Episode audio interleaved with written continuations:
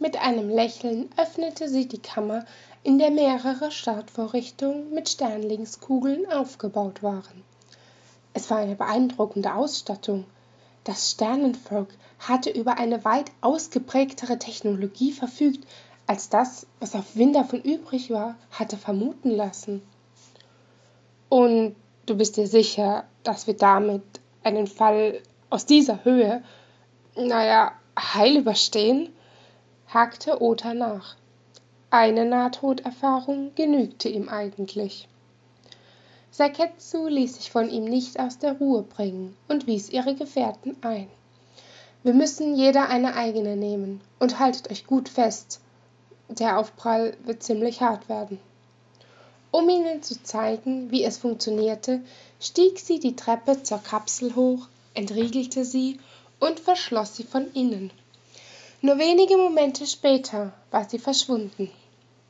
Wir sehen uns unten, flüsterte Ota nahe Shikos Lippen und streifte diese flüchtig. Das ist kein Versprechen, sondern eine Tatsache. Sie nickte entschieden. Anschließend taten sie es der Hüterin gleich. Ein lautes Surren dröhnte während des Fluges in ihren Ohren, und die Elementalistin verlor jedes Zeitgefühl. Irgendwann kam der Knall, als das metallene Gebilde einschlug. Ob durch Zufall oder ob auch hier die Gedanken der Insassen eine Rolle spielten, sie waren auf Enderal gelandet. Genauer gesagt irgendwo im Nordwindgebirge. Chico lag im Schnee und ihr Körper schmerzte, doch sie konnte problemlos aufstehen. Da stürmte auch schon Ota auf sie zu, presste sie fest an sich. Sie erwiderte seine Umarmung ebenso erleichtert. Wo ist Saiketsu? erkundigte sie sich nach ihrer besten Freundin. Mit seinem geschulten Blick entdeckte er ihre Kugel trotz der dichten Schneeverwehung.